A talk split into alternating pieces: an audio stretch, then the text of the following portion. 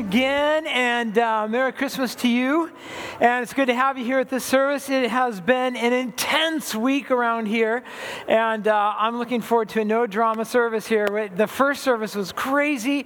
We had EMTs and ambulances in the parking lot and all sorts of stuff. Everyone's okay and doing well, I hear, so that's good. I'm going to pray for us, and we're going to dive in. Father God, we thank you for this week, and we thank you for this day and this time that we set aside to remember your Son, born to us in the flesh, and God with us.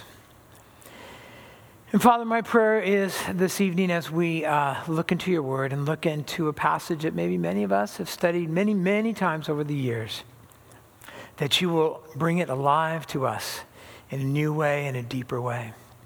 That our appreciation and awe of what it is that you did for us on Christmas Eve, the birth of your Son. Something that maybe has become a common thought for us would again tonight take on an air of mystery and awesomeness and intrigue as we think of and reach down into the depths of your Son come to us. And we pray for these things now in Jesus' name. And all God's people said, amen. Amen. Well, it's good to have you here. And we started a series on Sunday called The Supporting Cast of Christmas Past.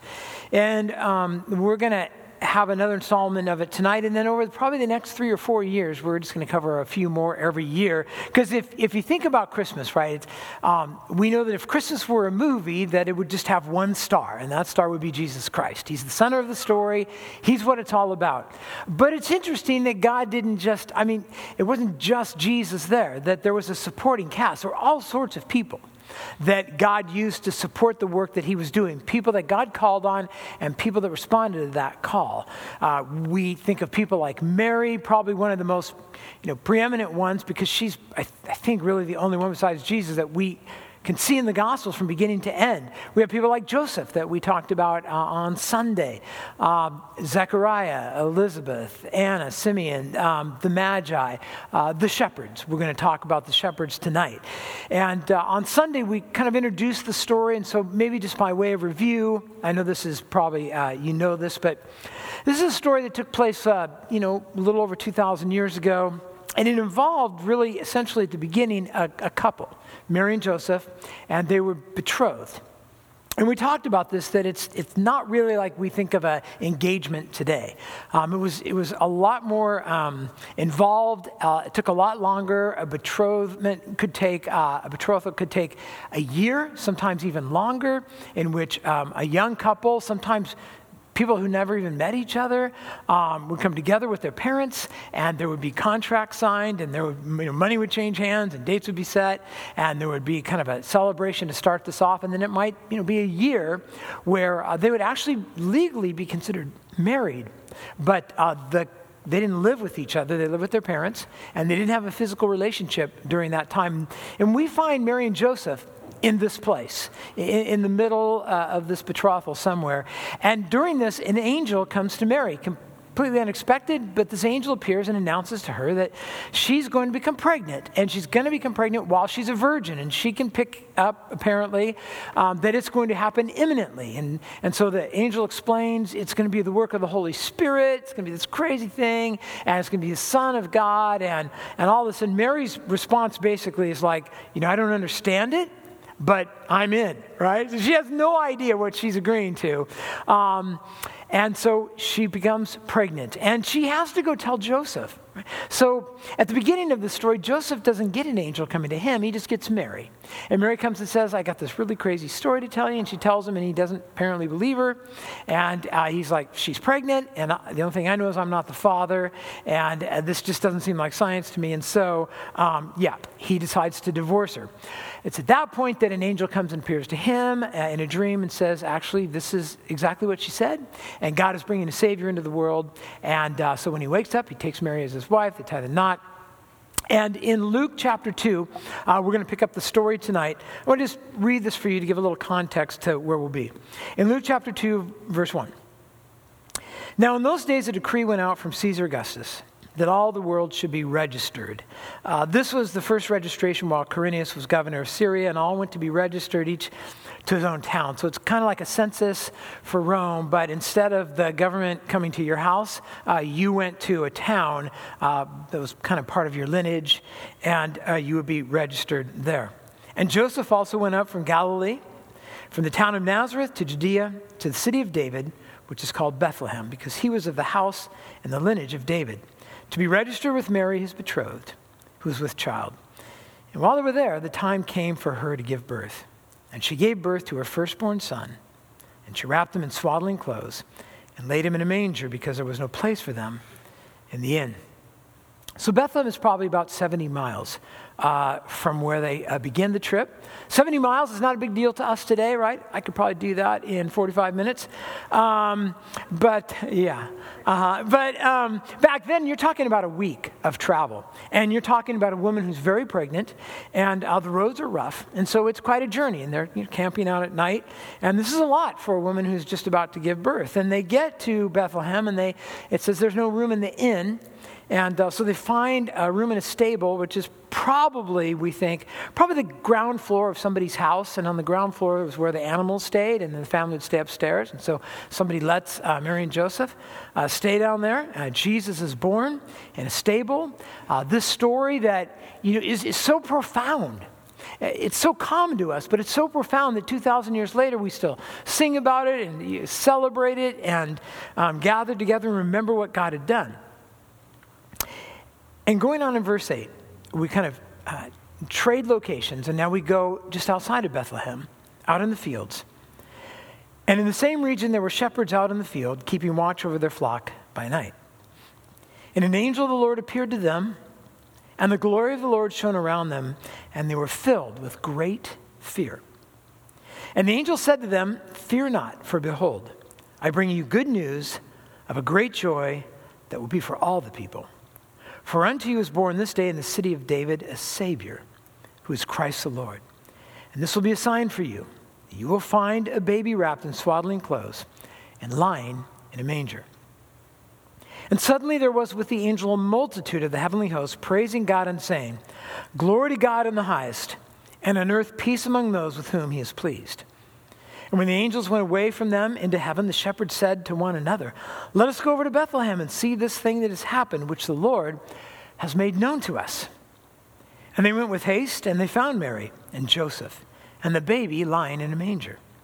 And when they saw it, they made known the saying that had been told to them concerning this child. And all who heard it, they wondered, they marveled at what the shepherds told them. But Mary treasured up all these things, pondering them in her heart.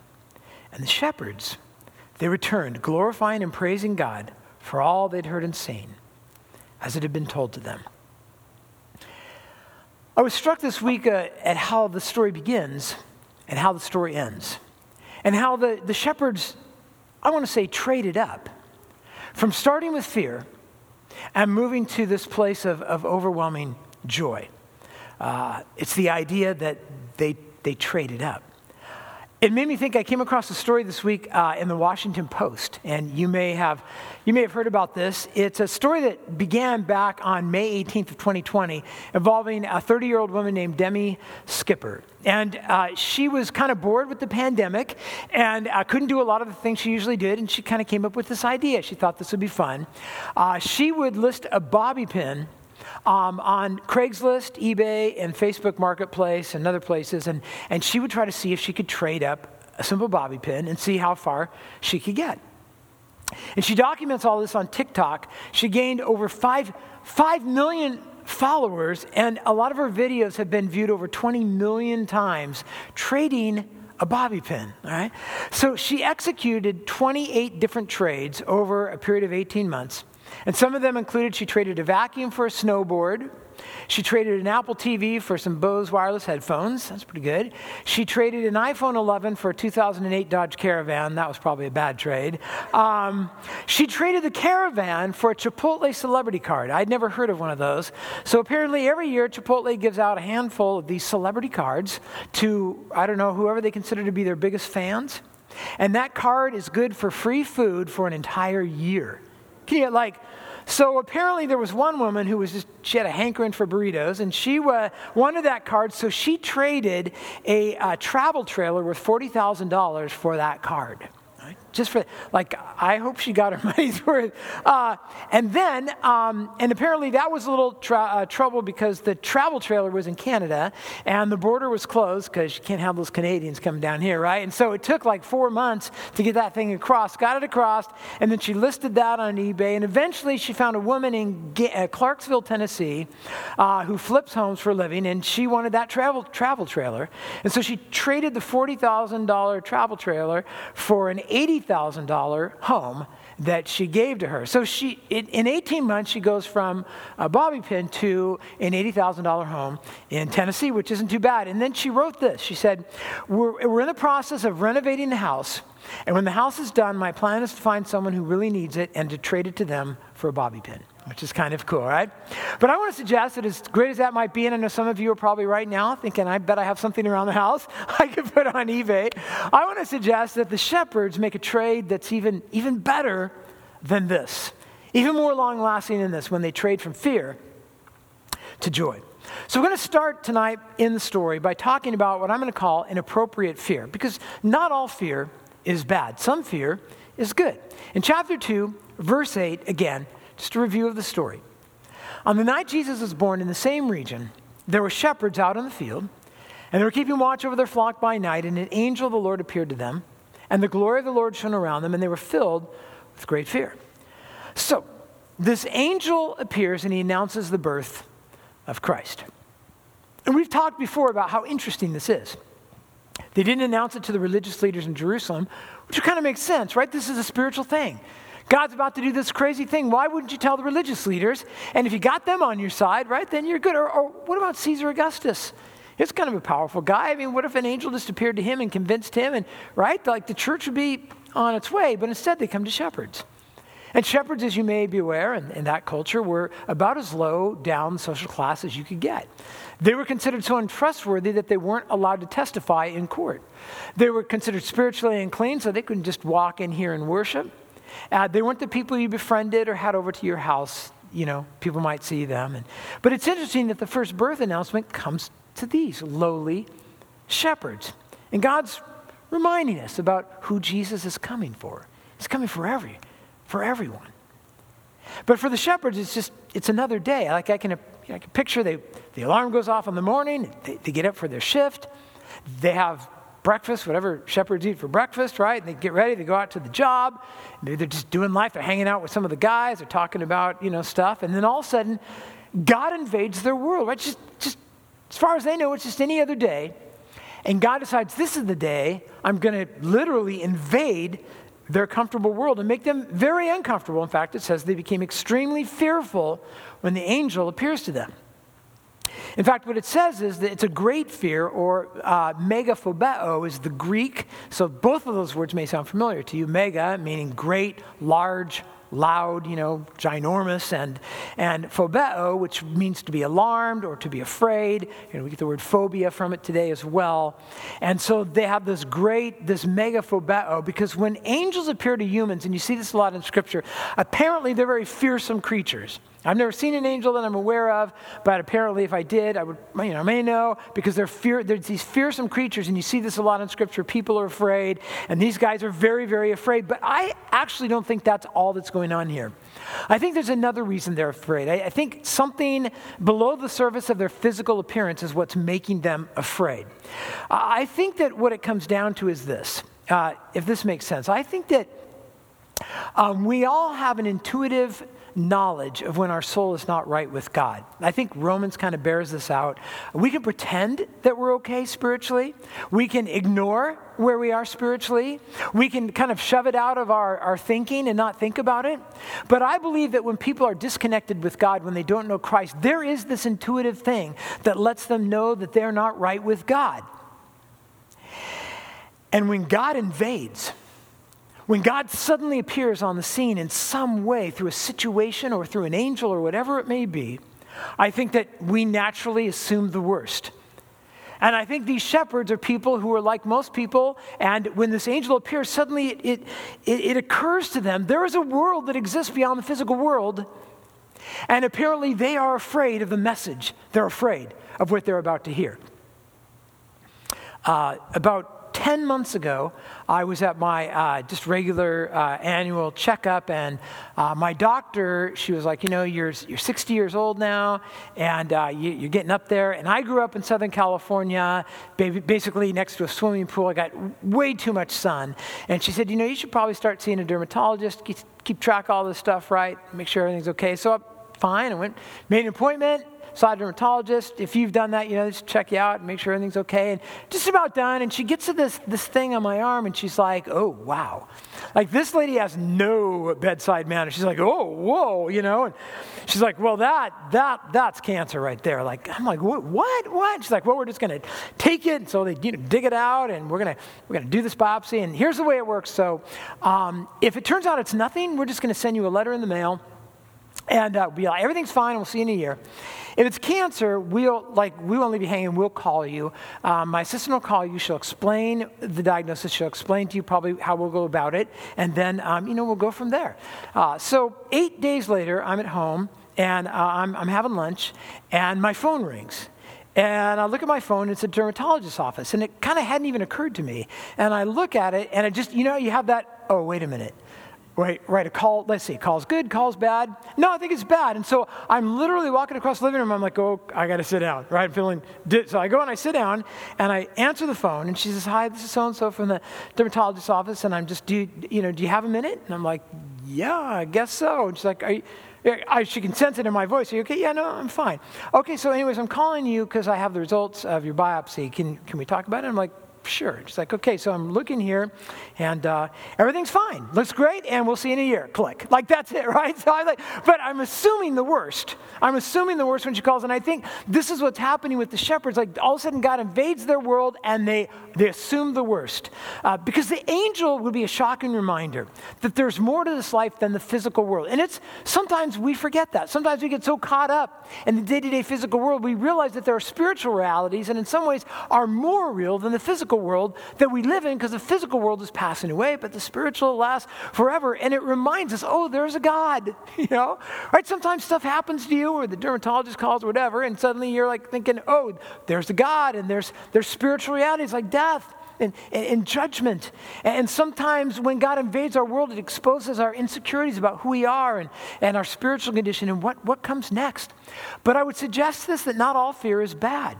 There are things I fear that I think is probably good. I fear, coming in contact with open flame. I just do, and I find that it's served me well. I have a fear of dental procedures. My dentist is a good friend of mine, but I don't like his job that much, And so because I'm afraid of dental procedures, I floss twice a day, and I brush 3 times a day, and I swish and all that kind of stuff, and so it actually served me pretty well. I have a fear of expired sushi. Actually, I have a fear of sushi, but that's like a whole nother story. But here, the fear of the Lord. Right? The scripture says that the fear of the Lord is the beginning of wisdom. There's a wisdom that comes from rightly fearing God, to having awe of God, to recognize his existence and his authority and his sovereignty and his right to judge and the consequences of our own sin. Fear can be good, but here's the thing. God doesn't want us to get stuck there. He doesn't want anyone to get stuck at the fear stage. And so what we find here is a trading up, a progression for the shepherds, where they go from fear and now to good news. So there's something good happening here in verse 10. And the angel says to them, fear not, for behold, I bring you some good news of a great joy that will be for all the people. For unto you is born this day in the city of David a Savior, who is Christ the Lord. He says, fear not, for behold. And in the Greek, a better way to read it is just, do not be fearing, be perceiving, for I'm bringing you good news. Good news, that kind of the 2 words in the English come from one word in the Greek. It means to announce good, glad tidings. And it was it wasn't a religious word. It was a common word. For instance, when a king would have good news for his citizens, he would send out somebody who would deliver the good news. Or literally, we get the word gospel from this. The Gospels, the good news of Jesus Christ. And so what we find here is this, that moving from fear and a place of being stuck to a place of joy, we're in the progression here, that it requires a beholding of the gospel. It requires the gospel. So that we ponder it, as we'll talk about, that we embrace it, really that we believe it, that we behold and believe the gospel. So the angel says, I'm bringing you good news. Now the shepherds already knew the bad news. The bad news is that we were people who were created by God in the image of God, and we were created for God. I know that what we want to think is that we were created for us, right? That's the way that we think. Well, God created me for me, but no, God created me for God. I live to have a relationship with God, to glorify, really when it gets down to it, to glorify God in the way I live, in the way I talk, and in the decisions I make. That's why I was created, to bring glory to God. Unfortunately, there's a thing called sin.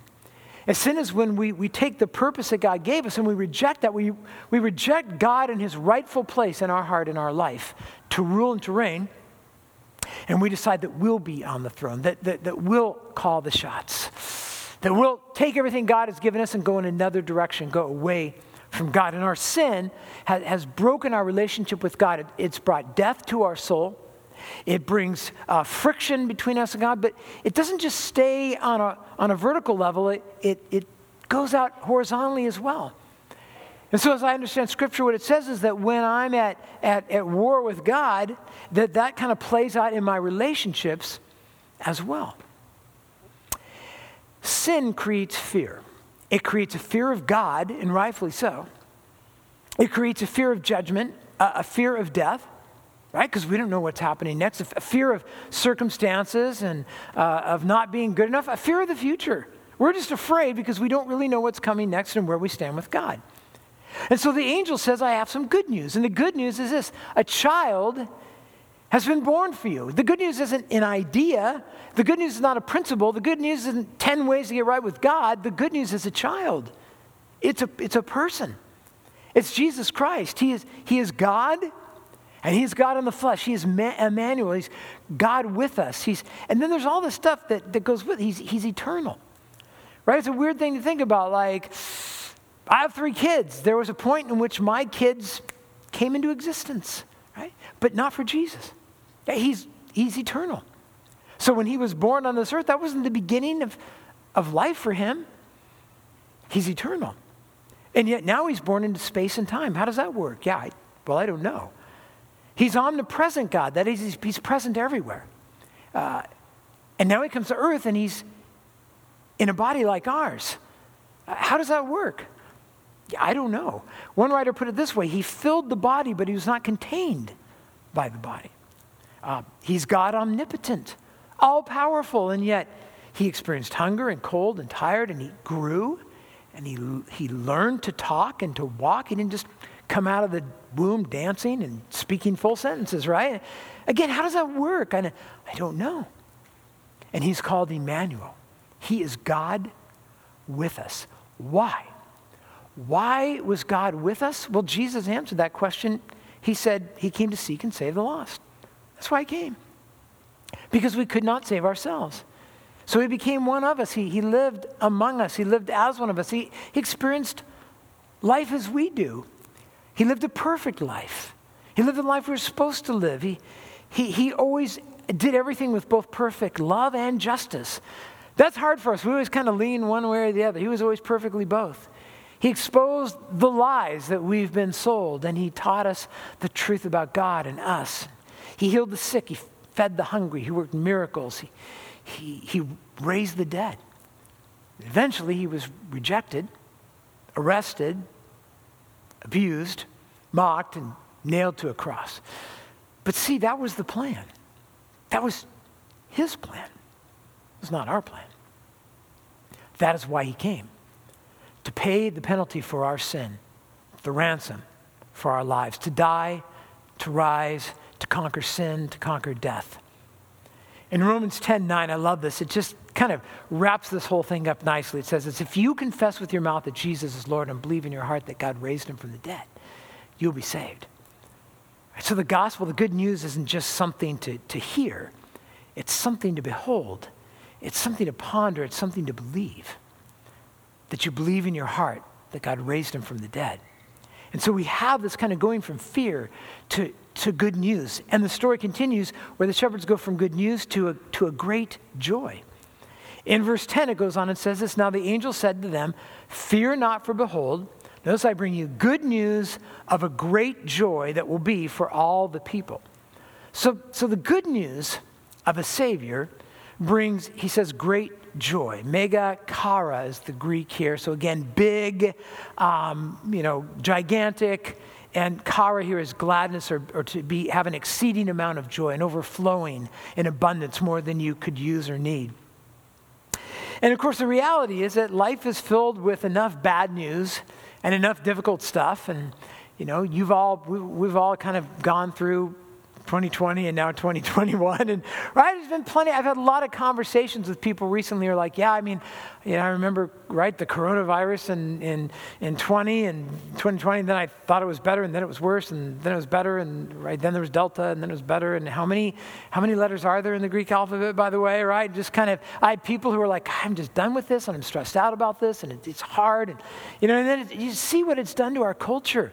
Right, just like the divisions, even amongst Christians. I'm looking at, like, you know, the vaccine wars and you know, people that are fighting and, you know, you hate everybody. That's why, you know, you won't get vaccinated, or, you know, you're just a sucker and that's why you did. And, you know, or, right, that we got inflation now. That's good news.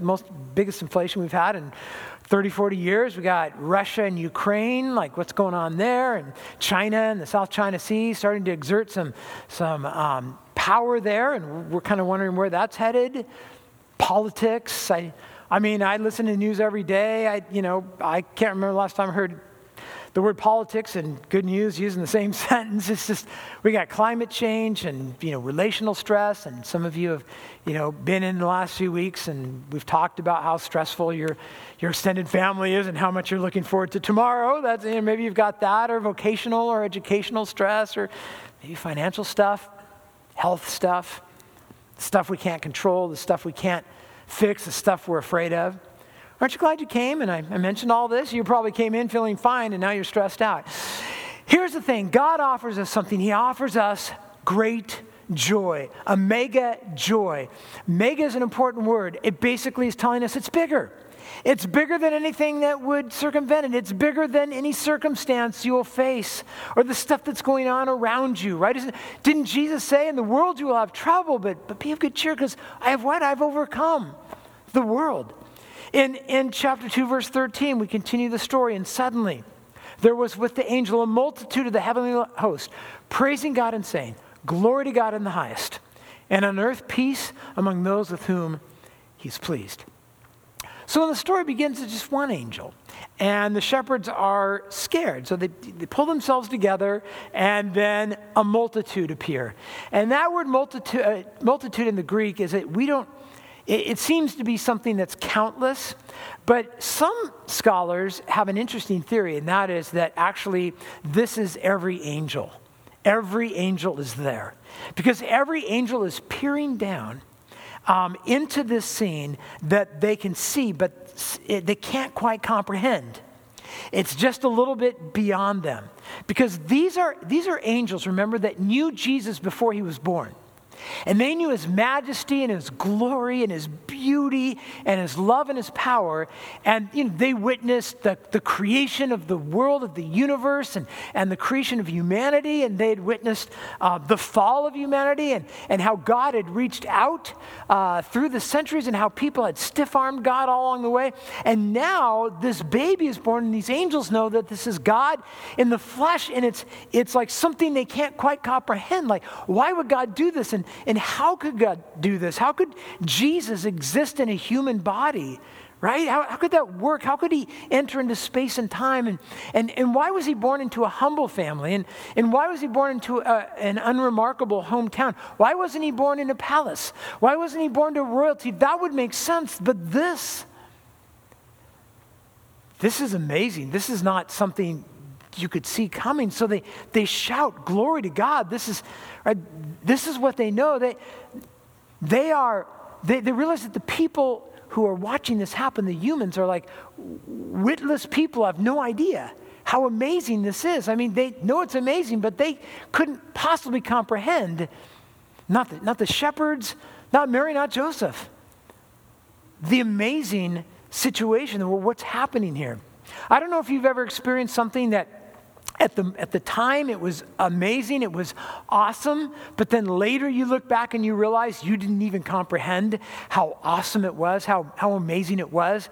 And you probably got a lot of those things in your life. I was thinking about that this week, and I was thinking about my wife's birthday and my daughter's birthday are both right before Christmas. That's really awesome. And but we were kind of celebrating, and I thought back for some reason. I thought back about the time I asked Christy out on our very first date. And I didn't really know her well. I went to college together, and we had mutual friends.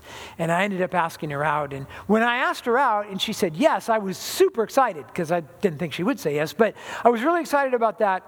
And I was excited about getting to know her. But, you know, looking back, I had no idea.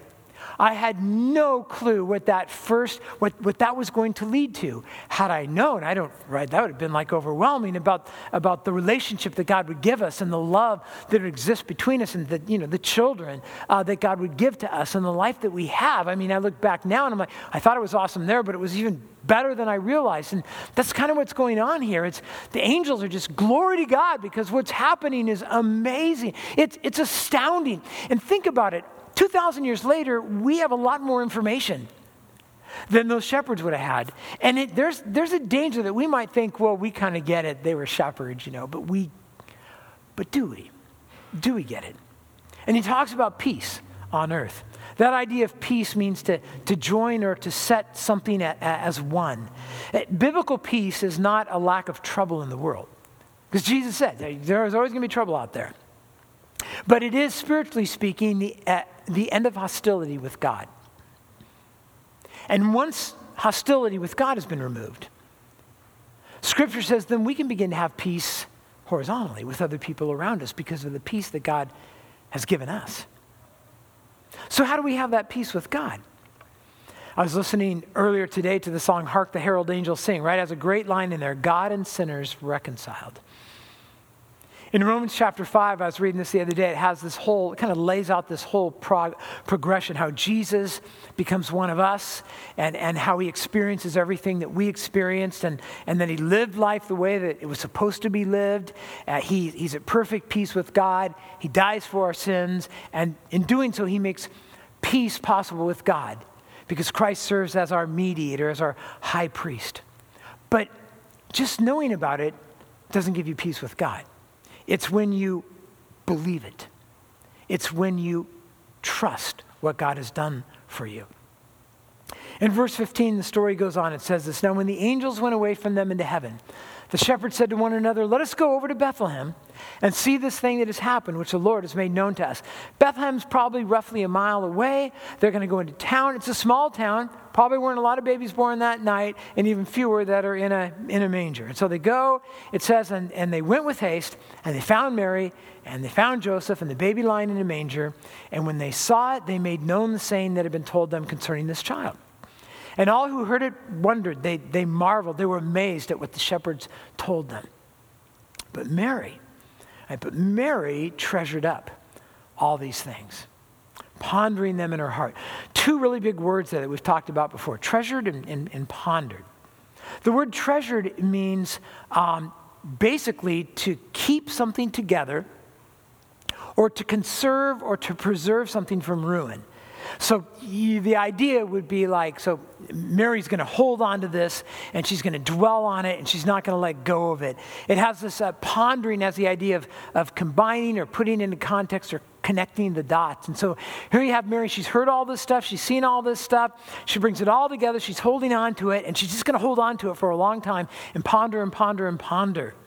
Right? Not like us. We're prone to wander more than ponder, aren't we? Ponder.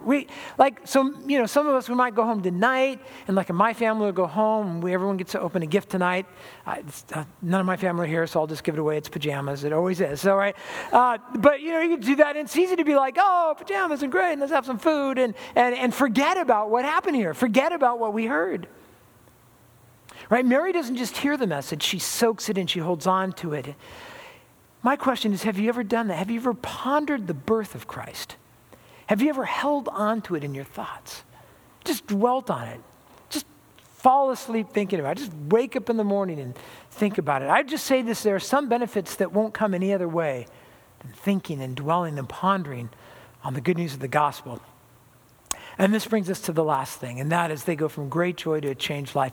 You notice these aren't the same guys anymore. The guys who leave, who go back to their jobs, are not the same guys who went looking for Jesus. And the shepherds return, glorifying and praising God. That's different, right? They started the story afraid. For all they'd heard and all they'd seen as had been told them. So it says they're glorifying and they're praising God. Why? Because of what they'd heard and what they'd seen. What did they hear? They heard the gospel. Right? What did they see? They saw God incarnate. They saw the Savior of the world. Because the source of true joy is not favorable circumstances, everything going your way, right? It's from hearing and believing the gospel. Hearing and believing. We need both of those things. We need to hear it.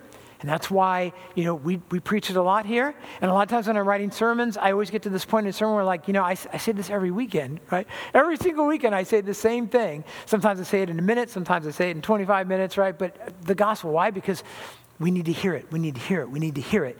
And we need to believe it. We need to embrace it. And it says that they returned to their everyday lives and, you know, undoubtedly nothing, like their world hadn't changed.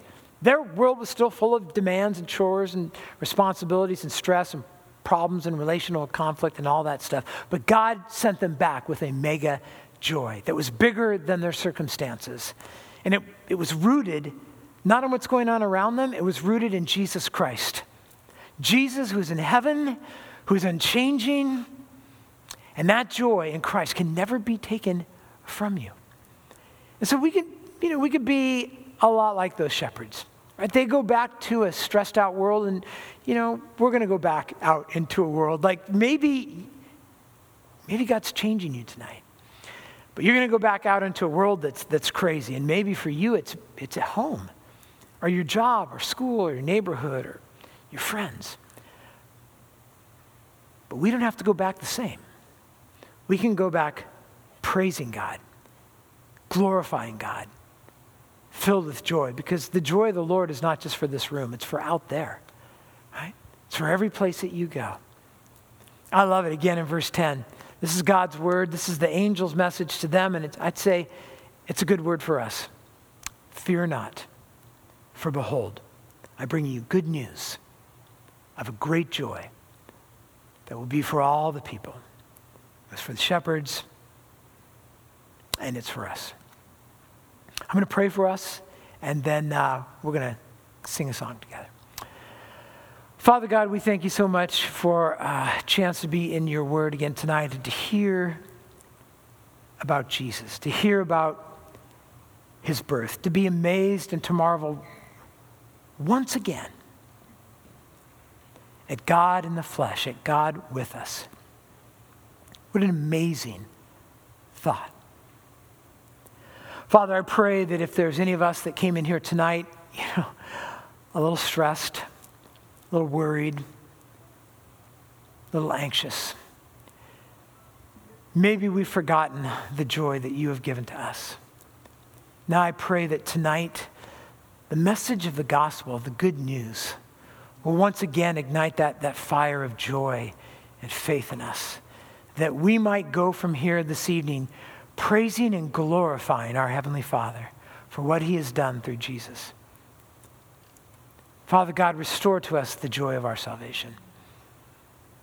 And Father, I pray that if anyone came into this room tonight or any of the previous services not knowing you, maybe they've never heard the gospel, or maybe they've heard it but just never believed. I pray that tonight would be a night of decision. I pray that tonight would be a night where they would move from fear to faith, to trusting in Christ, to trusting what they've heard in the gospel. And if that's you, if you came in here tonight not knowing Christ, not trusting him, you can make that change right now. Right now as we pray. You don't have to You don't have to raise your hand. You don't have to walk the aisle. You don't have to go through a membership class. You can just, as Scripture says right now, confess with your mouth that Jesus is Lord and believe in your heart that God has raised him from the dead. And you can be saved. You can have your sins forgiven. You can become a child of God right here and right now. If you confess with your mouth that Jesus is Lord and believe in your heart that God raised him from the dead, you'll be saved. Father, I pray that for all of us, whether this be the first time or the 1,000th time, that we would say tonight that Jesus is Lord. And we thank you for the gift of your Son. In Jesus' name we pray. And all God's people said...